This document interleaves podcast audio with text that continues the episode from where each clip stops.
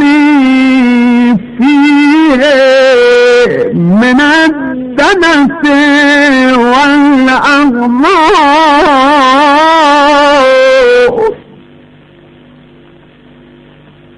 وصبرني فيهم على قائنات الأرض.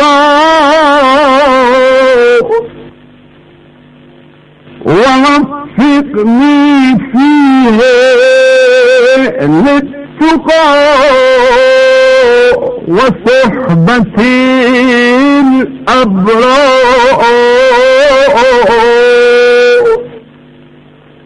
بعونك يا قرة عيني